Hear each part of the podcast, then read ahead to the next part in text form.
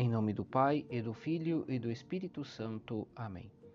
Evangelho de Jesus Cristo segundo Lucas, capítulo 10, versículo 1 ao 9. A missão dos apóstolos. Neste evangelho encontramos o envio dos doze apóstolos, mas estes, apesar de formarem o núcleo da jovem igreja, não foram mandados como precursores de Jesus, já que não tinham ainda identificado como Messias aquele que os enviara. O Evangelho narra que Jesus envia um novo grupo, o dos 72 discípulos.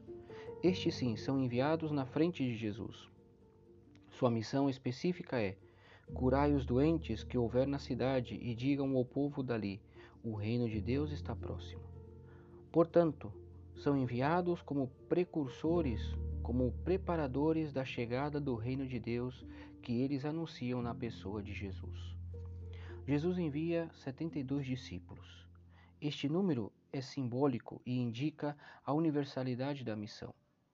Todo o povo de Deus está chamado a se lançar na missão de anunciar a boa nova do Reino. Esta missão é para sacerdotes e diáconos, mas sim uma obra de todos os batizados. Portanto, a missão é universal, desde a sua origem e compreende a todos. As instruções para os dois grupos de missionários são praticamente as mesmas. O texto especifica que Jesus envia dois a dois, pois o anúncio do Evangelho não é uma tarefa pessoal, mas de uma comunidade. O fato de serem enviados pelos mesmo, pelo menos dois também quer mostrar a credibilidade do testemunho, além do fato do encorajamento que um pode dar ao outro no caso do desânimo diante das dificuldades.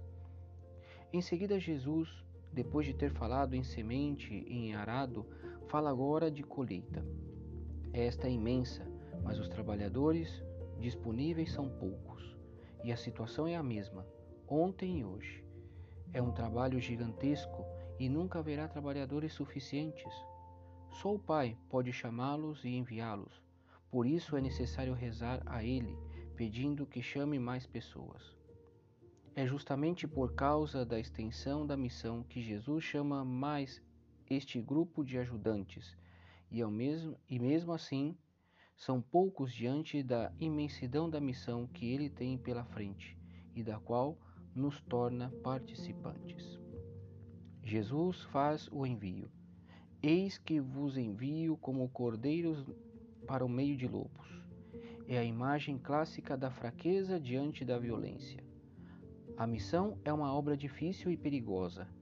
Aqueles que ele enviou devem cumprir fielmente o seu trabalho, mas não devem exigir demasiado de si mesmos, nem entrar em pânico diante da grandeza da missão. Devem sim ter consciência de que não será uma tarefa fácil e que nem sempre serão bem recebidos devem fazer sua parte, com competência e perseverança, pois, em último caso, a responsabilidade é de Deus, e Ele não vai deixar cair em ruínas a sua messe, mandando trabalhadores necessários para isto. A mensagem a ser levada é o dom da paz, no sentido mais completo para as pessoas e as famílias, e sobretudo a mensagem de que é o reino de que o reino de Deus está próximo. O reino de Deus é antes de tudo uma pessoa, Jesus Cristo. Quem o acolhe encontra a vida, a alegria, a missão de anunciá-lo. O gesto de bater, sacudir a poeira dos pés, era um gesto simbólico dos israelitas que, ao ingressar de novo no próprio país, depois de terem estado em terras pagãs, não queriam ter nada em comum com o modo de vida dos pagãos. Libertar-se da poeira que grudou aos pés enquanto estava em território pagão significava ruptura total com aquele sistema de vida.